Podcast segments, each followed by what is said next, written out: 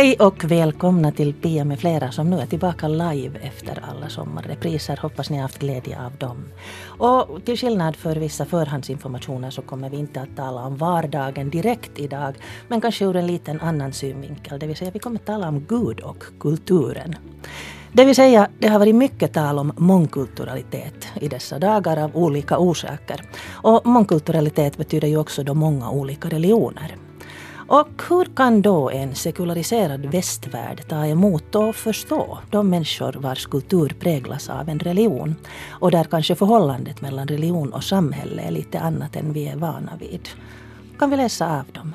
Det här ska vi prata om och sen ska vi också fundera på att hur mycket vår egen kultur, trots att vi inte alltid märker det, kanske präglas ändå av vår eh, lutheranska kyrka om det här i PM med flera idag. Och eh, de som är gäster idag och de som vi ska höra det är alltså ledarskribenten Jan-Erik Andelin som då skrev en ledare om det här med hur vi kan läsa av andras religion. Och vetenskapsjournalisten Markus Rosenlund som ju också ibland har utnämnt sig till Svensk-Finlands ateist nummer ett. Och dessutom så hör vi per telefon religionsvetaren Veronica Kahul. Hon skrev sin gradu om mångkulturalism och hon är också muslim. Och i programmet så har vi också då i inslag Markus Moberg som är doktor i teologi i Åbo Akademi och uh, har varit med i ett projekt som har pågått sedan 2010 om det här med postsekularisering. Vad månne det? Välkomna med. Tack. Och mig når ni förstås på pia.abrahamsson.yle.fi och du kan också inboxa mig på Facebook. Där hittar du mig. Och du kan skriva på Messenger så kan jag läsa vad du skriver. Men Erkki, ja, din ledare, den, den var, jag läste den mitt under semestern och jag kunde inte släppa den för jag tyckte att det var liksom en så mitt i tiden tanke. Du skriver om att eh, då vi har blivit sekulariserade här i Finland så har vi också förlorat vår skicklighet att läsa av religion. När vi inte utövar så mycket religion själva har vi svårt att, som teologen Ågård en gång, läsa av människor för vilka religiösa värden och berättelser är en självklarhet. Hur kom mm. du att tänka på det här? No, det, det var nog egentligen bara jag på Finlandsarenan i år hade möjlighet att jobba därifrån och det var ju det var ju suuri keskustelu, den stora diskussionen om allting. Och då är det den stora, stora diskussionen om religion där, så att det, den, den, frågan togs upp kanske, kanske lite ur, det, ur ett mer sån här religionsdiplomatiskt diplomatisk synvinkel, liksom att det var diplomaterna som talade och kanske inte de som, som möter varandra av olika tro och religion eller de som där som troende och, och, och eh, icke-religiösa människor, människor som saknar religion möter varandra i vardagen. Så, att, så att det var det kanske utgående från det här som jag, som jag, som jag skrev det här. Men jag tänkte häromdagen, det hände, hände i Borgå på torghörnet för någon dag sedan att, att jag stötte på tre olyckliga indiska sjömän. Och, och, de, och jag gick och frågade, erbjöd mig hjälp. Jag sa att kan jag hjälpa med något? Och så, så sa de att, att yes we have only dollars. Och så, tog de, så hade de fram liksom såna släta 100, 100 dollars sedlar. Som, jag menar, jag har aldrig sett sådana dollar. I min, min värld så är dollarsedlarna liksom svarta och gröna och lätta att känna igen. Men Det var liksom några pengar som jag inte visste inte började växla där på gatan heller. Och då, då hade de seglat liksom jorden runt och var just då i Sköldvik och skulle tanka några ovanliga kemikalier som skulle till Mexiko eller vart det var. Och, och, och så, så sa de att, att dollars fungerar var allt i världen. Men här hos er så tycks de inte, inte fungera. Där stod de på torget, de fick inte liksom, de skulle gå och ta sig en öl och så skulle de ta sig en taxi tillbaka till båten. Och det är lite lika som vi, vi förhåller oss till religion, att när människor kommer hit och säger att vi har, liksom det, här, vi har det här med oss, mm. så, så säger vi att vad är det där, vad är det där att, att vi, vi har inte något sånt där. Det, det är kanske lite vår brist att vi inte har, vi har tappat kanske förmågan att, att läsa av att de religiösa berättelserna och religion och allt, det, allt som det för med sig på många andra sätt också än vad det gör i vår kultur med, med musik och traditioner och litteratur och politik och familjemönster och allt det här. Det är ju invävt i varandra. Skilda turer i simhallen? Ja, no, det, det, blir det ju sen. Det är en fråga som man får ta ställning till. Mm. Men vi är liksom så ovana. Vi, vi, vi säger bara att vi har inte det här. Och så tycker jag ändå att vi är väldigt toleranta som människor. Att det, men men, men de, de där dollarsedlarna och den där religionen som ni har med er, det, det är liksom okänt för oss. inte köper vi det. Mm. Du skriver också att uh, det blir knepigt att bedöma hur extrema former av kristendom eller islam har en verklig grund i tradition och lära. Eller om de bara är verktyg som människor som mår dåligt har tagit i bruk på ett ohållbart sätt. Jag är själv uppvuxen i, i ett uh, ganska, ganska vad ska vi säga, kompakt religiöst sammanhang. Och jag, jag har ända sedan barnsben, jag är uppvuxen in, in i en kyrka och har också ganska tidigt lärt mig att läsa av de här olika nivåerna när jag var tonåring och var i min församling så hade jag ju vuxit in i den och vi, vi fnissade alltid åt de här som kom och var nyfrälsta var så väldigt entusiastiska. De hade hårda åsikter om det ena och det andra och de var liksom lite levitera och plana som en plåtbåt genom livet. Liksom. Och, och jag tycker, tycker väl kanske att det här, det här var liksom värdefullt att, att lära sig att, att läsa av att det finns väldigt olika nyanser och människor utövar sin religion också av väldigt många olika skäl. Det finns klart maktspel och för, i, i det här och det finns, finns liksom känslor. Och sen för en del människor så är det bara en djup, djupboende förklaring av vad livet, vad livet liksom går ut på, vad som är plus och minus och vad som är rätt och fel.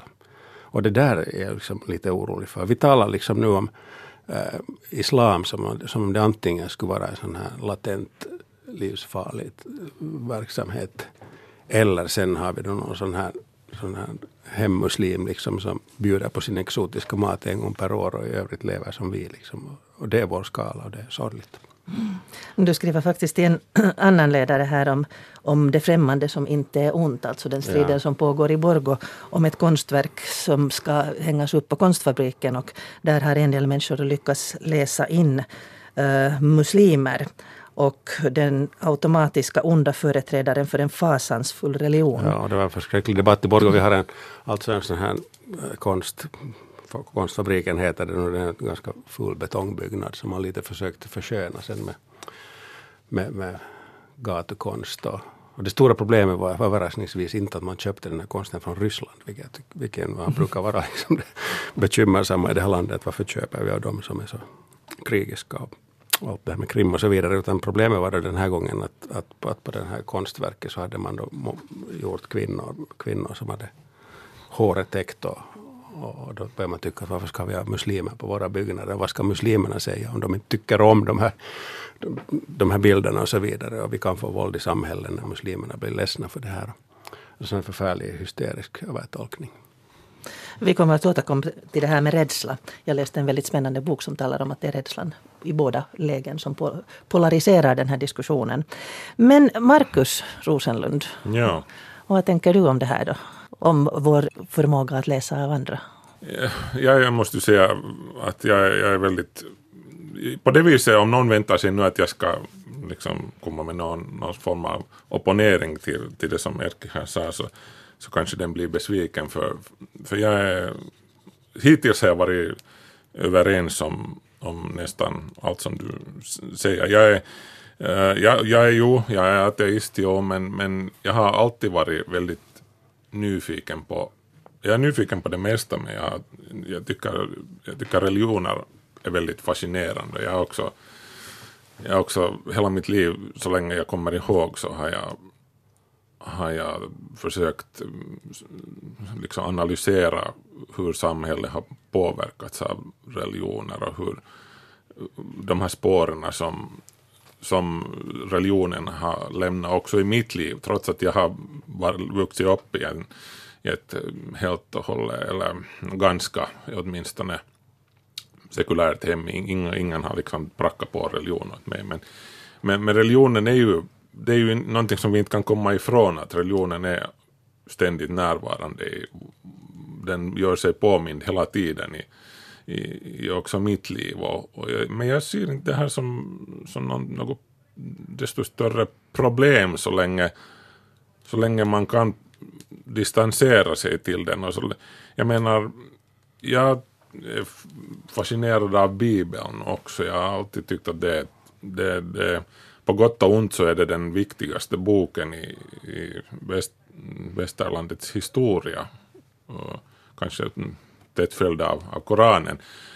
Det, det, är nu bara det, det är liksom, som, som ateist kan man inte liksom förneka det. det var, varför skulle man göra det? det? Det är otroligt viktiga kulturella milstolpar som, och det, det Ja. Det var ju inkörsporten för de flesta. För inte så hemskt länge sedan så var gudstjänsten uh, tillgången till konst, musik, ja. uh, litteratur. Förvaltning. Förvaltning, ja. Jo. Det där i, i, Expressen, det är ganska i tiden det här, för att Expressen så skriver jo, Joel Halldorf om sin oro för att en hel idévärld går förlorad i och med att folk inte mera har bibelkunskap, mm. som då du till exempel har. Att det leder till förluster inom till exempel litteraturen, filosofin och konsten. Och som det är ett pågående samtal genom historien. Och det är de bibliska berättelserna som väldigt mycket finns där. Han tar som exempel den här Evelyn Vaughs En förlorad värld, åter till Brideshead. Ja. Där en stor del av, av kunskapen går förlorad om man inte kan sina berättelser. Mm. Kan man nalkas Bibeln så där vetenskapligt, alltså som litteratur? Visst kan man. Alltså Bibeln är ju en... Bibeln kan ju läsas på många olika sätt. Den kan läsas som en en historiebok. Jag är kanske mest intresserad av, av den här aspekten, just vad, vad Bibeln kan säga om, om vår idéhistoria, om vår, vår kulturhistoria, om hur vi har blivit eh, de som vi är. Men, men jag menar, eh, man behöver ju inte tro, jag menar man kan vara, jag, kan, jag är passionerat intresserad av religioner och att snacka med folk av olika religioner, men man behöver ju inte tro på allt. Det är ju som att gå in i ett, ett jättefint bibliotek och, och liksom, jag kan, jag kan ta en bok från hyllan och för en stund kan jag leva mig in i den här världen. Jag är också jag är jättestor vän av Tolkien och hans berättelser, Sagan om ringen, men inte behöver jag ju tro för det på att Gandalf har existerat på riktigt. Det, det är också en annan bok som har påverka populärkulturen också. Så här. Men alla, det, jag älskar böcker, alla sorters böcker och Bibeln är en jätteviktig bok. Det, så är det bara. Det, det, finns väldigt mycket nu som, som, att kristna människor tycker att vi blir väldigt förföljda nu för att vi har liksom blivit av med ett jättes, jättestort och, inte vi, jag hör inte själv till den här stora kyrkan, men den stora kyrkan i vårt land har blivit av med ett slags monopol. Men sen tycker jag å andra sidan att debatt också om, om religion ska vara liksom schysst. Att, att där tycker jag att bra att höra det här, för, som du säger Markus, att, att Bibeln är ju ett litterärt, Bibeln är ju faktiskt ett litterärt verk som har en början och ett slut och en story. Att det är ju ganska mycket som, som i det här, som man, man liksom, också när man kritiserar det så tar man ut liksom sådana här verser att du ska slå ihjäl den som gjorde si och så på sabbaten och, mm. och så här. Men det är ju liksom uh, det, det är lite, lite som att säga att okänd soldat handlar, handlar om hur några människor grälar på olika dialekter i ett klädförråd. Bara mm. för att mm. det, det, det är ju en scen i den här boken, men det är ju inte det som boken handlar om. Mm. Den handlar om hur det, vad krig är. Mm. Och det är lite på samma sätt med Bibeln, att den är ju den har ju en början och ett slut. Den har en struktur och en story. Storyn börjar ungefär efter halva, halva boken så börjar den berättas på ett nytt sätt och så vidare. Och den har liksom en, en tanke och det där tycker jag att det hör till allmänbildningen att liksom läsa böcker på det sättet. Inte. Definitivt, och jag menar, ta nu Richard Dawkins till exempel, en av de fyra apokalypsens ryttare som, som de brukar kallas, de här huvudateisterna, ny, nya ateisterna, han är ju, till och med han i, i, i den här mycket mm, omtalade boken The God Delusion, vad heter den på svenska, men, men han ägnar ju ett helt kapitel åt Bibeln där och, och, och påpekar och just stryker under med stor tjock röd penna att det här är saker som, som vi behöver veta. Han räknar upp på alla sätt vilka, hur den har påverkat vårt talspråk, vårt, vårt sätt att tänka i västlandet. Men där, där kan man då kanske tänka sig att man ändå, fast vi då kan vår bibel, så kanske vi saknar en förståelse för den andliga dimensionen som då människor också i vårt land i olika mera aktiva sammanhang har. Men också framförallt de som flyttar hit. Um, Markus Moberg är forskare och doktor i teologi vid Åbo Akademi och han har medverkat i ett projekt som har pågått nu då i dryga fyra år och de kommer ut med en rapport nu på svenska. Och, eller på engelska och på svenska så, så bli, heter den ungefär postsekulär kultur och ett religiöst landskap i förändring i Finland. Och det här postsekulär tyckte jag att var väldigt intressant. Vi ska återkomma till det senare. Men man har då fokuserat på vilken religiös förändring som man kunde skönja på individplanet. Alltså på det som har hänt utanför det här direkt religiösa etablissemanget i Finland. Och vi ska komma in på postsekulär senare men först bad jag honom då att redogöra för vad sekulär är. Det här är alltså ett ord sekulär alltså som från början äh, var en kristen kyrklig term. Så till exempel under medeltiden så gjorde man en uppdelning mellan det heliga, så att säga, det sakrala livet och det sekulära livet. Och man menar då att, att leva heligt, så att säga, och att fullt ut realisera det kristna livet, så det innebar att leva asketiskt i klostermiljö. Men till exempel långt ifrån alla präster levde ju i kloster och de präster som levde ute i världen, så att säga, det vill säga i samhället i stort, så kallades då liksom sekulära. Men äh, sen har termens betydelse nog gradvis ändrats under loppet av en mycket, mycket lång tid som ibland brukar kallas den långa reformationen och den skedde ungefär mellan 1350 till 1750, så alltså under en mycket lång tid. Och, och med den här långa reformationen så avser man i första hand just en utveckling inom västerländsk kristendom som ledde till att åtskillnaden så att säga mellan heligt eller såklart sakralt å ena sidan och sekulärt å andra sidan gradvis liksom då började uh, luckras upp och det här skedde först uh, som en följd av en mängd reformer inom, inom den västerländska medeltida kyrkan och sen vidare genom den protestantiska reformationen och sen ännu vidare genom den så kallade katolska motreformationen. Och slutresultatet var i alla fall att uh, att ett så att säga heligt fullt uh, utrealiserat kristet liv inte nödvändigtvis längre krävde att man skulle isolera sig i kloster utan istället, istället så spreds väl gradvis tanken om att det kristna idealet och det kristna ideallivet kunde liksom förverkligas eh, så att säga i det vardagliga livet, i den, i, den, i den världsliga sfären. Och den här uppfattningen kom såklart till många olika former och med många olika teologiska motiveringar också. Martin Luther menar ju till exempel att vilket som helst yrke eller vilket som helst syssla glorifiera Gud ifall den utfördes uh, samvetsgrant. Så termen sekulär fick du alltså gradvis uh, under en lång, lång tid uh, flera olika betydelser. Så, så vanligtvis menar man då numera med termen sekulär helt enkelt avsaknad av religion. Men sen har vi också termer som, som, som, som, som härrör från termen sekulär som till exempel sekularitet. Och med det så eh, avser man ju då vanligen ett eh, samhälleligt eller eh, kulturellt tillstånd eller organiseringen av samhället och det vardagliga livet som om så att säga, som om Gud inte existerade. Och, och sen talar man ju ofta också om sekularism och med det menar man ju vanligtvis olika typer av samhällsfilosofiska förhållningssätt som på olika sätt då förespråkar religionens äh, äh relegering från det offentliga rummet till den privata sfären. Så alltså Markus Moberg, forskare och doktor i teologi vid Åbo Akademi. Det här med sekularisering, uppfattar vi väl som ganska normaltillstånd. Men hur är det med er båda, Markus Rosenlund och Jan-Erik Andelin? Är ni sekulariserade? Jag tycker det var en ganska intressant distinktion det här som ju går igen fortfarande när man talar om religion. Jag menar, den stora skillnaden ibland mellan konservativa och liberala kristna. Jag tycker den är lite föråldrad den här uppdelningen för att den inte alltid stämmer. Men de liberala har ju nu under slutet av 1900-talet så börjar man ju tala om att de var samhällsengagerade kristna. Man ska engagera sig för miljö, man ska engagera sig för rättvisa. Medan, då andra, medan, det, medan den konservativare falangen liksom tyckte att religionen och det heliga handlar om en mindre, mindre kärna. Och, och de liberala då ofta kritiserar att, att, att, du är ju rik och varför kör du liksom med en stor bil och, och säger att du är kristen. Och den här, den här diskussionen har liksom fortsatt ända in i våra dagar. Att ska man som till exempel frågan om man ska kristna engagera sig i politik och, och så här. Så, att, så att det är inte alls bara kyrkohistoria utan den här uppdelningen, uppdelningen kommer fortfarande. Där, där du ändå väljer att tolka att religion handlar bara om ett, ett ganska smalt men centralt, bara om det viktigaste. Andra säger att det handlar om hela livet. Hur uppfattar du dig? Du, du är no, ja, naturligtvis är liksom, kristen. Men, men det där, hur, är, är du, liksom delar du upp?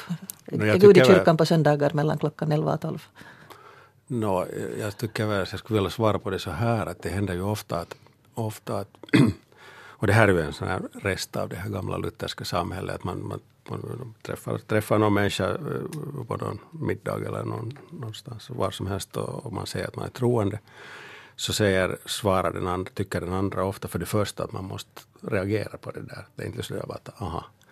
Utan då kommer ofta det här svaret, jo men jag tror på mitt eget sätt.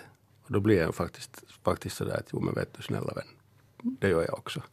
Att, att det är ju naturligtvis så står liksom eh, rationaliteten och förnuftet i, i relation till, till, till den här tron. Det är ju liksom inte så att man, man kan lägga det ena på hyllan och sen, sen göra det andra. Att jag, jag, jag, jag tror så långt, jag, jag, tror liksom i relation till mitt eget förnuft. Det, det gör jag. Jag hade en, en religionslärare i skolan som sa en gång så här att det här, det här undret som man beskriver i Bibeln, att plötsligt så, så kom det två jappar och hade fisk och bröd och så förmerade sig så att det skedde ett under och, och många människor liksom fick mat. Så sa han att, att det här kan man tro på på två sätt. Att antingen att det faktiskt skedde ett under eller det andra som också är en mycket vacker tanke att de här liksom killarnas, äh, eh, att de delar med sig så fick också andra människor att att dela med sig. Och i den meningen så är den här berättelsen viktig oberoende av om det är en, en, man tror på ett mirakel eller om man tror på så att säga mirakler i människors hjärtan. Att de såg att,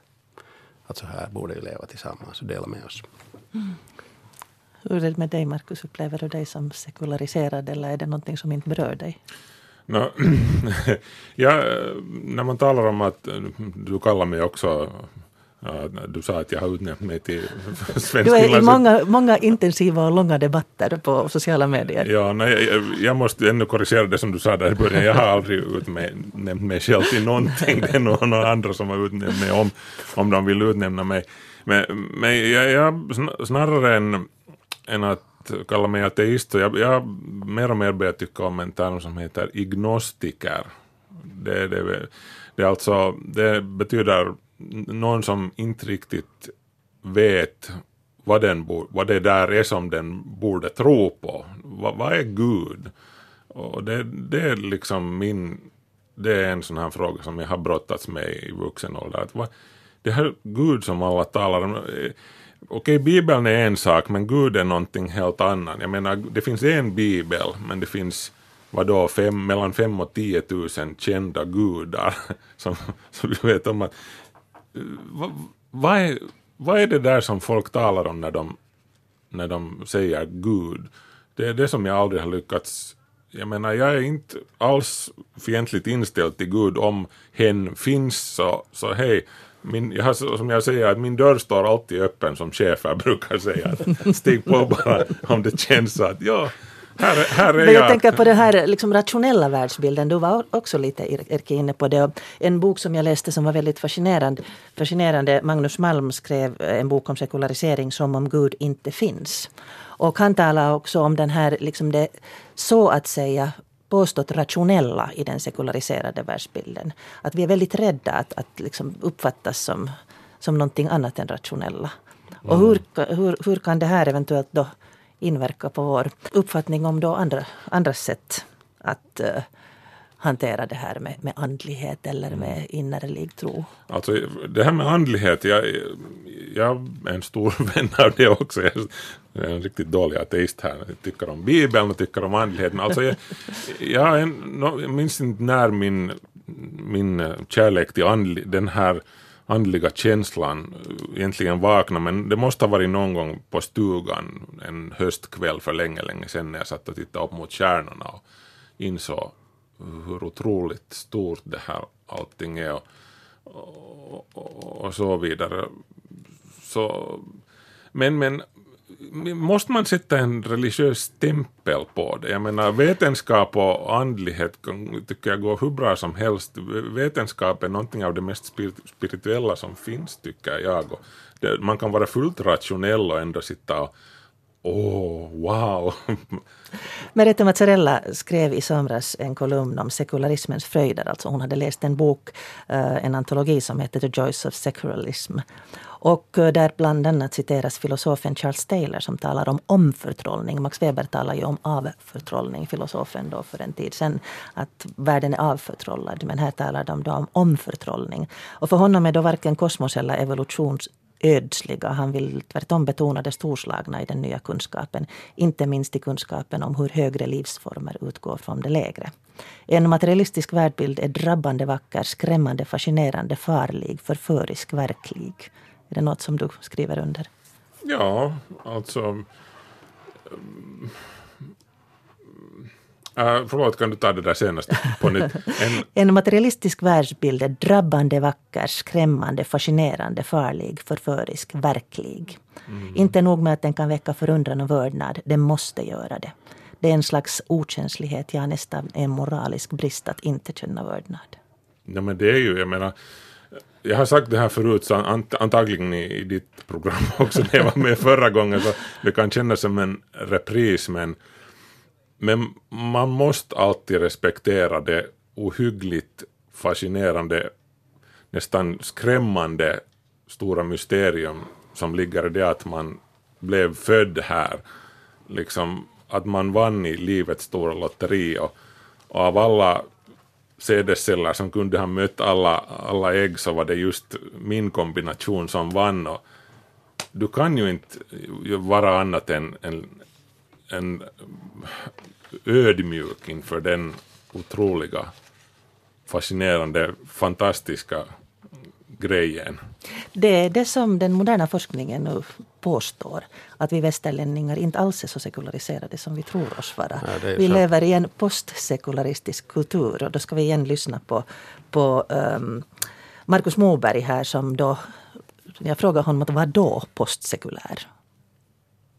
Postsekulär så är alltså ett begrepp som under senare tider, ungefär sedan, sedan sådär 2005 eller så eh, har populariserats i och med att den här kända samhällsfilosofen Jürgen Habermas börja använda begreppet. Och tanken här går egentligen ut på det att vi då har, har fått så att säga ett sekulärt samhälle där, där, där samhället då så att säga som man brukar säga har sektoriserats, det vill säga de olika liksom äh, sfärerna i samhället så, så har alla relegerats till sin egen sektor. Så till exempel politiken har sin sektor, ekonomin har sin uh, utbildningssektorn är sin egen sektor och, och, och, religionen är då sin egen. Medan tidigare då så, så flöt de här då i allt högre grad ihop och religionen då, och särskilt religiösa organisationer som, som, som de kristna kyrkorna så, så hade ett stort inflytande på, på, på, på såväl liksom hälsovården som utbildningen som politiken medan, medan de då i dagens läge då har relegerats till sin egen sektor och vi har då en kultur eller ett, ett sätt att tänka var, var religionen då bör hållas liksom inom sin egen sektor och bör, bör syssla med det som man då anser att religionen numera bör syssla med. Och religionen ska då inte blanda sig i helt enkelt liksom eller gå in på andra liksom, samhällsområden. Och, och Habermas menar ju då här att det här är alltså en en, det där, en utveckling som, som de facto i, i, i någon mån har skett då inom, inom vissa västeuropeiska samhällen i, i synnerhet. Och, och också Finland inkluderat där. Men att i och med att, att eh, våra samhällen blir allt mer mångkulturella så, så visar det ju sig att, att, att den politiska debatten och samhällsdebatten alltså helt enkelt inte kan ignorera religionen och, och, och religiösa röster på samma sätt som kanske, kanske då har varit eh, eller var mer möjligt ännu för, för, för 20-30 år sedan. Och därför så talar man då om, om, om liksom ett, det postsekulära samhället är ett samhälle som är självmedvetet, så att säga, om sin tidigare sekulära och sekularistiska liksom uppbyggnad. Det som är medveten om sitt, som, som, som, om sitt sekulära förflutna och tanken är då här alltså att de här gränserna mellan religion och andra samhälleliga sfärer och kulturella sfärer gradvis eh, så att säga börjar luckras upp. Från att de tidigare har varit liksom inte varit så klart liksom så här markerade till att bli mer markerade till att nu igen då börja luckras upp. Det här är alltså då tanken med att, att när det här sker så, så, så, så talar vi då om, om ett postsekulärt samhälle. Markus Moberg om det postsekulära samhället, alltså att det som var tidigare hörde ihop, samhället och religionen, har här emellanåt tagits isär och nu håller de på att smälta ihop igen. En fascinerande tanke. Jag har ringt upp Veronica Kahul som är religionsvetare och som skrev sin gradu om multikulturalitet och hon är också en praktiserande muslim. Hej Veronica! Hej! Hej. Du är någonstans i Åbo yttre skärgård. Ja, yttre och yttre i Nagu. Okej. Hur är vädret där? Är det lika vackert som här? Det är fint, jo. riktigt Okej. fint. Hör du, du har lyssnat på oss. Vad har det Jo. väckt för tankar i dig? Eh, det har varit en intressant diskussion att följa med och jag har hållit med om nästan allt som har sagts. Definitivt. Och um, vad jag själv har för tankar om det här, eh, den ökade sekulariseringen. Att, uh, jag tycker att det finns en väldigt tydlig trend i den allmänna opinionen att sekularisering ses som ett självändamål, som en logisk, uh, ett logiskt resultat i ett allt mer civiliserat samhälle där den troende, den religiösa människan mm, ses nästan mm, som, som, en, som någonting underligt och, och, och, och irrationellt. Ja, du sa då vi pratade sen- inför det här programmet så sa du att det att visa sin tro kan upplevas pinsamt, nästan ociviliserat. Precis, ja det är liksom inte, inte eh, riktigt äh, socialt accepterat mer och i, vad det gäller mångkulturalismen då i det sammanhanget så tycker jag att det här ses som att, ska säga, de så att säga inhemska troende, de eh, kristna som är väldigt eh, uttalade med sin tro kanske ses som av många som någonting lite löjligt och som eh, eh, gammaldags som tror på sagoböcker fortfarande och inte riktigt har hängt med i utvecklingen. Medan om det är någon som representerar en minoritet, en ny minoritet och en religion som ses som, som per definition främmande så blir det ofta en mera, äh, detta ses mera som skrämmande än löjligt.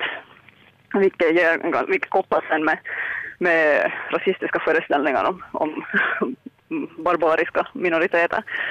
Så jag tycker att det är en ganska problematisk trend, den här liksom antireligiositeten som blir allt mer påtaglig i, i den allmänna debatten.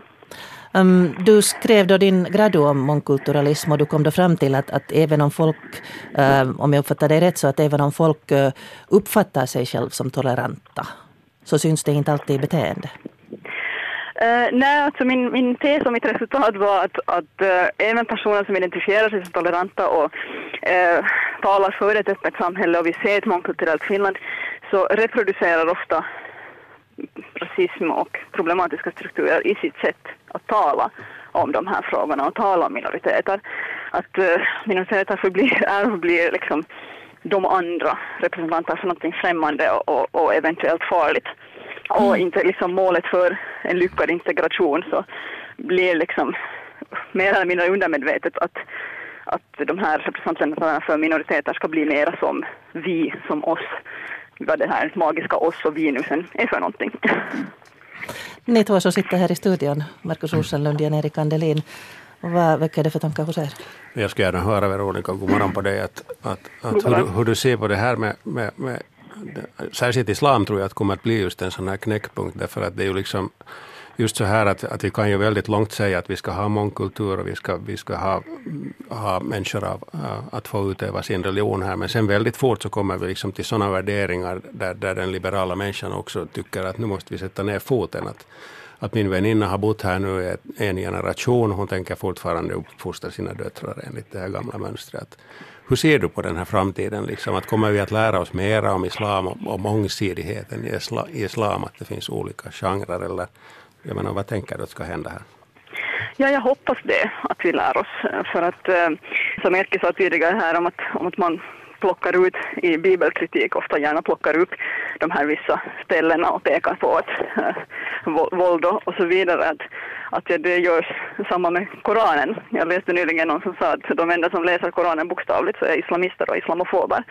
Att det är de enda som orkar sitta och, och liksom peta i millimeter detalj att så här står det nu och så här, så här ska det vara i islam och så här borde alla muslimer göra. Medan i verkligheten så det är liksom ett sånt enormt spektrum av hur islam verkligen utövas bland muslimer och de allra flesta, så precis som, som de flesta kristna så, fast det är ett lite nedlåtande uttryck, men plockar russinen ur kakan och utövar sin religion på det sättet som, som passar dem Men och det liv de lever i.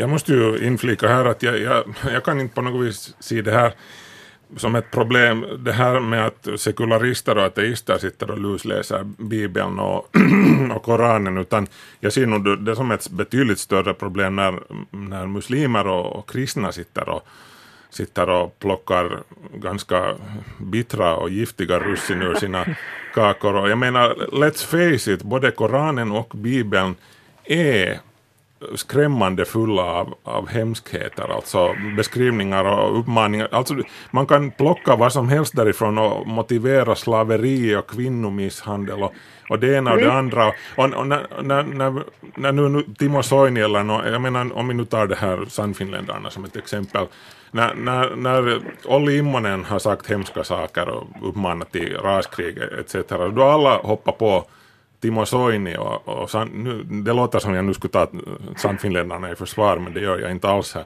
Eh, men i alla fall man har krävt mer eller mindre alla Sannfinländare på svaret. Hur kan, hur, kan någon, hur kan ni godkänna att det är så här? Hur är det med er som, som troende kristna och muslimer? Hur kan ni, vad anser ni om, om de här som tar er, plockar de här bittra russinen ur er kaka och motiverar de mest hemska saker, folkmord och, och, och vem vet vad. Vad borde man göra? Borde man skriva om Bibeln och, och Koranen? Men å andra sidan, så här måste jag inflika för att jag har, jag har en, en svärdotter som är muslim. Och eh, i år så följde jag med Ramadan. Det finns en, en mycket beläst professor och en stor intellektuell som påverkar världen väldigt mycket som heter Tariq Ramadan. Och det var varje dag under dessa 30 dagar så hade han en tre minuters videosnutt där han talade om värderingar. Och som något sånär kristen så måste jag säga att jag skrev under vartenda ord som han sa det. Att man kan ju också plocka de här söta russinen och inse vad vi har tillsammans. Ja, men problemet är ändå att det, Ja. det är folk som plockar.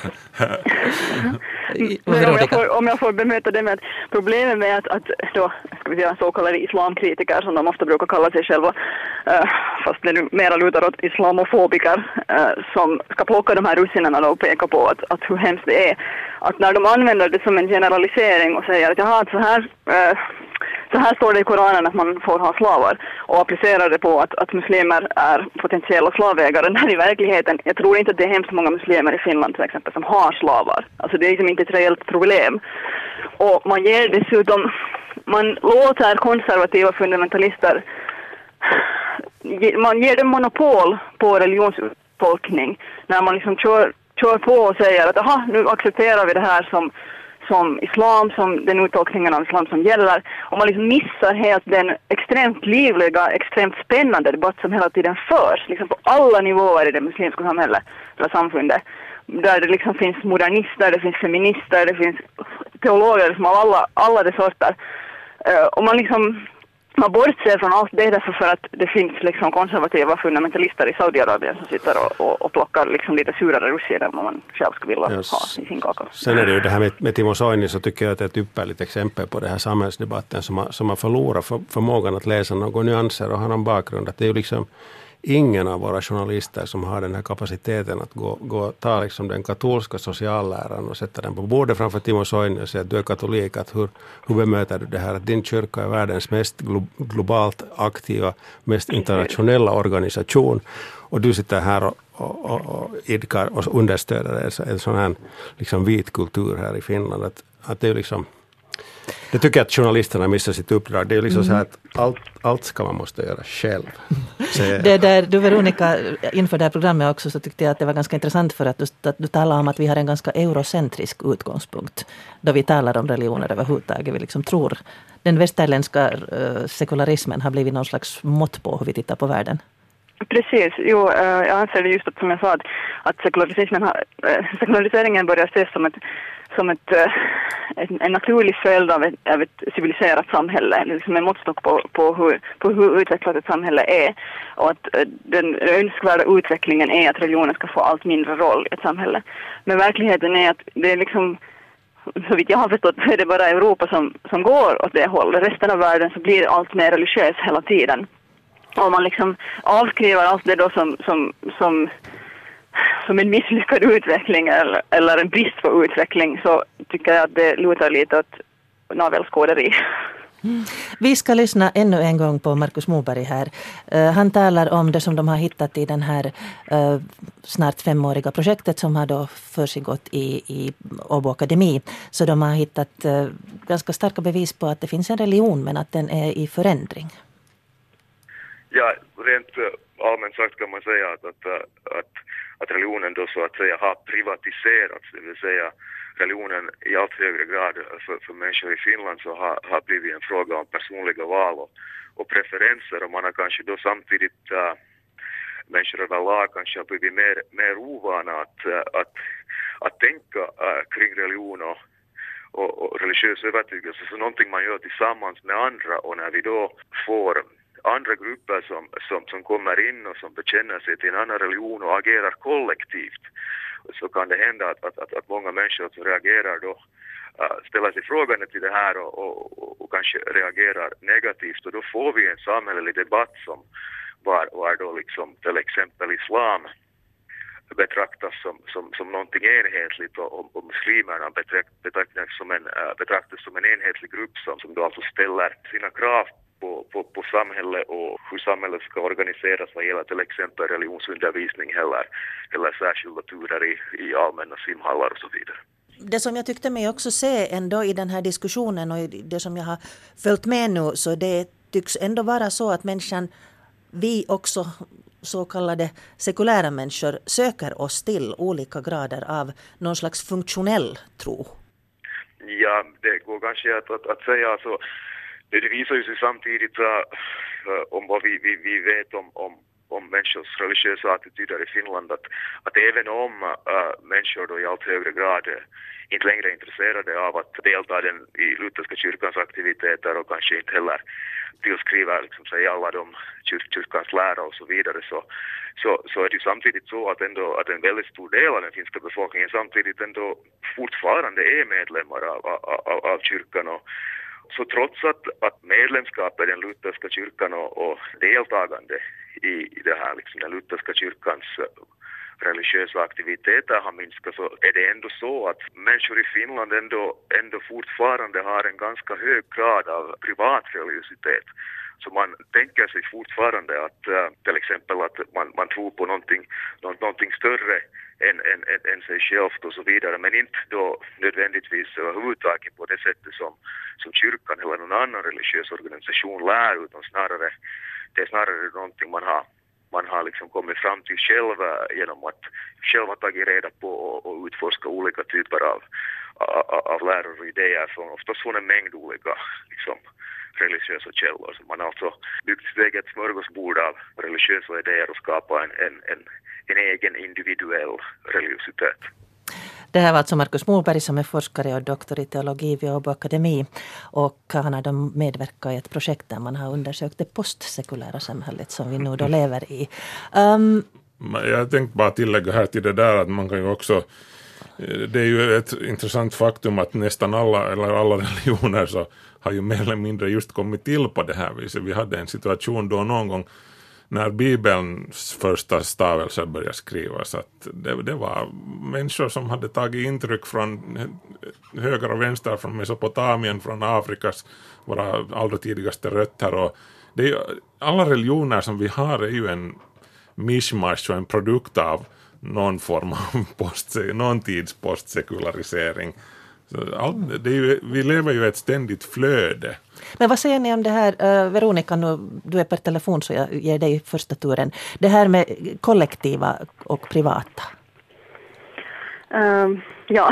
hur, hur, hur, hur, är det i ditt liv till exempel? Hur mycket är din, din religion en, kollektiv, ett, ett kollektiv? Um, ja, sist och slutligen är vi väl alla, alla ensamma inför vår skapare eller ensamma i vår tro. Det är ju en, liksom i grunden en privat angelägenhet men att det är klart att den sociala dimensionen så ger ju alltid en, liksom en, extra, en extra dimension till tron. Att, uh, I synnerhet som, som del av en, ett minoritetssamfund så, så blir det ofta viktigt tror jag att uh, ha att göra med andra som tror på samma sätt och tänka på likadant, att utbyta idéer och så vidare.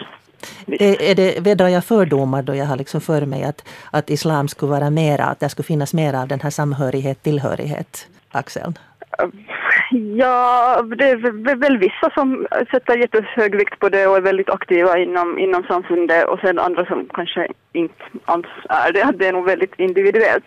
Men att det är klart att eh, eftersom för en minoritet så tror jag att de religiösa sammanhangen ofta blir viktiga för att det blir ett sätt att stärka den egna identiteten och, och knyta kontakter med, med likasinnande och så vidare. Det, det låter precis som att vara finlandssvensk. vi gör ju allting tillsammans också.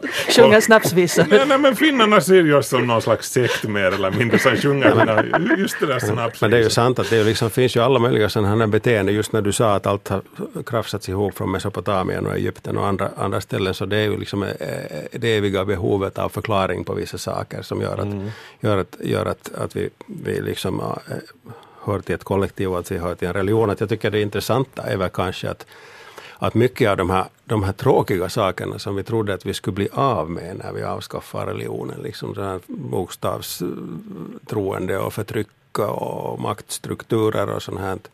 Så det försvinner ju ingenstans, tycker mm. jag, när, när man avskaffar religionen. Att vi lever ju i den här situationen att, att det finns vissa kulturmänniskor som tycker att det är viktigt att peka ut religiösa människor som, som bigotta. Mm. Medan man själv liksom i nästa mening kan säga att här måste jag sätta ner foten. Och vad är liksom skillnaden, liksom egna barn och andras ungar, att, att, jag, att du är begått men jag, jag håller bara mig till mina principer. Apropå barn, så jag kan säga var jag sätter ner foten och var mitt, min aktiva ateism egentligen började. Och det var exakt just vid barnen. När jag, det började med mig själv som barn. Det var när ett gäng, minns jag, det var Jehovas vittnen som jag blev mm, antastad av som barn. Och, och, och som planterar i mig den här tanken att jag som barn eh, bär på någon slags fel som bara kan korrigeras med hjälp av deras bok överraskande nog.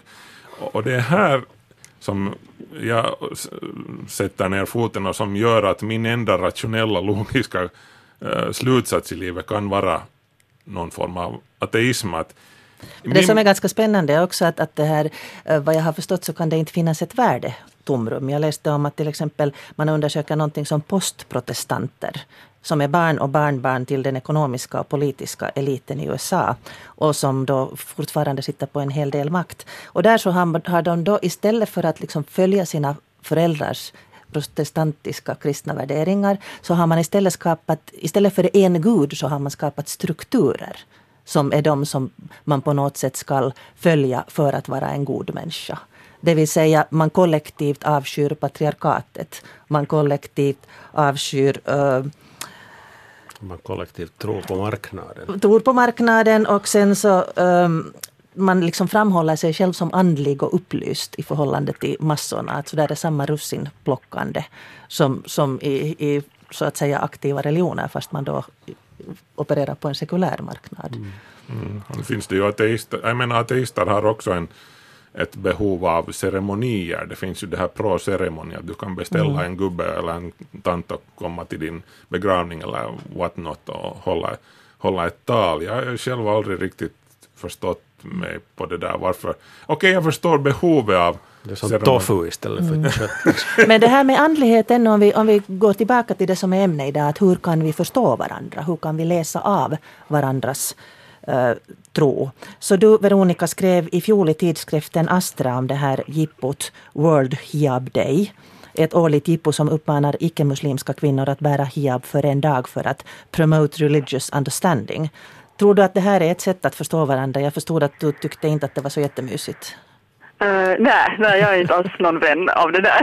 Jag tycker att det blir, det är att ta någon annans religiösa symbol och göra det till ett jippo och till att uh, klä ut sig, det att reducera till exempel då hijaben i det här fallet till, till en fysisk detalj som vem som helst kan ta på sig för några timmar och sen ska det liksom magiskt ge någon sorts insikt i hur det är, vad det innebär att använda den liksom hela tiden. Det är alltså liksom det plus att uh, det är ju att lägga fokus då plötsligt liksom läggs fokus då på icke-muslimer. Varför, om man så gärna vill förstå vad då i det här fallet muslimska kvinnor som bär hijab eh, upplever och känner så kan man ju fråga de kvinnorna istället. Att backa ett par steg och lyssna så fördomsfritt som möjligt och försöka liksom söka förståelse på det sättet tycker jag är ett eh, mycket bättre alternativ. Vi var inne här på de här russinen, så där den här boken som jag läste då, Som om Gud inte finns, av Magnus Malm. Så han för fram en tes att det, är, det som polariserar mest är rädslan. Och han tar då fram det som vi brukar traditionellt anse och se, att fundamentalisterna är rädda. De är rädda för modernismen, de är rädda för att en självbild skulle haverera om något i trossystemet skulle omprövas. Och i slutändan kanske de är rädda för att kanske Gud inte är den som de har byggt upp att Gud ska vara att då raserar hela bygget. Och då har man uppfattat att eh, vi moderna är fria och öppna och utan fördomar. Men det som uh, den här boken då för fram är att vi har till exempel en rädsla för att sätta ner foten. Vi har en rädsla för att förlora sociala poäng och därmed yttranderätt i nästa debatt.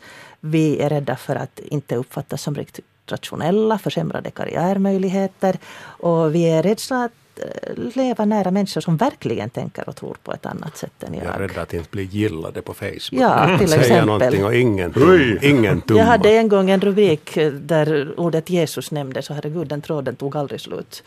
Ja. Jag tror att om jag skulle ha nämnt någonting som har med sex att göra så skulle det ha gått betydligt lättare. Jag tror att jag nog inte ska titta väldigt nedlåtande på andras kollektiva beteende så länge som vi har, jag menar nu måste vi börja förstå att de här sociala medierna är de här stora ekorrhjulen där vi faktiskt rör oss bara med, med vårt eget kollektiv och, och, och där vi inte tar in det nya, nytt inflytande. Så det är, det är också ett sånt här postsekulärt, tycker jag, kollektiv som vi lever i de här sociala medierna där vi ständigt söker söker andra, andra som är likasinnade och utesluter verkligt sådana provocerande och tankeväckande ny input. Sociala medier har ju blivit något slags moderna församlingar där, där eller sådana ekokammare där uppfattningar eh, blir att studsa fram och tillbaka och aldrig riktigt, de här bubblorna som alla talar om, så de är nog väldigt verkliga och det, man märker det på på sannfinländare och andra som inte förstår. Sen när de kommer ut i verkliga världen och va, jag fick ju 200 gilla för det där på Hommaforum, varför hatar ni mig alla nu?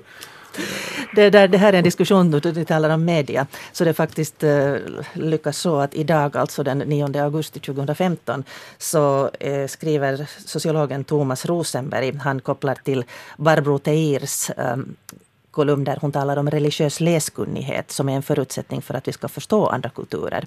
Men inte bara den utan också vår egen. Och i likhet med Kai Korkeaho och Markus J. Borg så anser Doteir att det måste finnas saker som är heliga i vårt samvete. Ja, hon säger rent av medveten om det provokativa i uttalandet. Att det heliga borde stå ovanför yttrandefriheten. Och då konstaterar Thomas det sistnämnda är svårsmält för en journalist till vars yrkesstolthet det länge hört att fnysa åt allt vad religion heter. Men det är att göra sig lomhörd inför merparten av mänskligheten. Att visa respekt för andras tro handlar inte om att visa respekt för andras kan tänka primitiva föreställningar utan om att besinna att vi alla står lika svarslösa inför de yttersta frågorna. Hur kan vi hitta en, en öppen dialog? Vi har några minuter kvar på den här lilla mm, frågan. Det är inte bara som journalist som jag tycker att det är märkligt utan också som, som kristen tycker jag ju att det att inte finns det saker och ting som, som är så heliga att inte de ska kunna ifrågasättas. Kristna människor som jag stött på nyligen många gånger grälar med Gud. Mm. Förbannar honom för att det har hänt något sorgligt i deras liv. Så att, Men var går det, gränsen det, det, för det, det andliga som ska... Hur, hur ska vi Jag tycker att det är mycket viktigare att ha en seriös debatt som jag tycker att vi har haft här idag. Att man möter möter varandra med argument och, och, och, och liksom lär oss att argumentera. Vi, vi flyr till de här socialmediebubblorna där vi liksom får vara i trygghet och, och det är ljumt vatten där. Liksom. Och, och vi, vi måste upprätthålla den här förmågan att debattera. Och, och, respe och, res och respektera debatten. Ja, det är en, det, jag har märkt att det är en jättesvår konst att de, debattera med troende som som ateist. Man måste hitta den där balansen någonstans med att, mellan att vad är det okej att fråga och vad är det okej att ifrågasätta. Att, att om jag frågar att varför tillåter Gud barnporr eller våldtäkt eller slaveri? varför, han är allsmäktig, varför fixar han inte? Jag menar, skulle jag vara allsmäktig skulle jag på en eftermiddag fixa en värld utan allt det här. jag satt igår och debatterade med en ateist och insåg precis samma sak, att det är helt omöjligt att debattera med en ateist. Men Veronica, du får sista ordet här. Um, om vad då? om hur ska vi hitta en konstruktiv dialog med respekt för det heliga? Ja, det, ja, att försöka föra en konstruktiv dialog, att sträva efter att, att fördomsfritt lyssna och ta in andra, precis som, som ni andra sa här, att, att eh, vidga vyerna och inte bara frottera sig med de som har samma åsikter som en själv. Tack för det. Veronica Mm, nu tappade jag tråden här. för att jag sitter och viftar åt teknikern att vi ska ha matta så att vi börjar sluta här. Tack för den här diskussionen Markus Rosenholm, Rosenlund, nu går jag riktigt säkert här, Jan-Erik Andelin. Det är svårt det här att diskutera hörni. Och Veronica Kahul. Och jag heter Pia Abrahamsson. Du når mig på pia.abrahamsson.yle.fi. Hoppas det här väckte några tankar i dig och hoppas du kan titta vänligt på dina medmänniskor.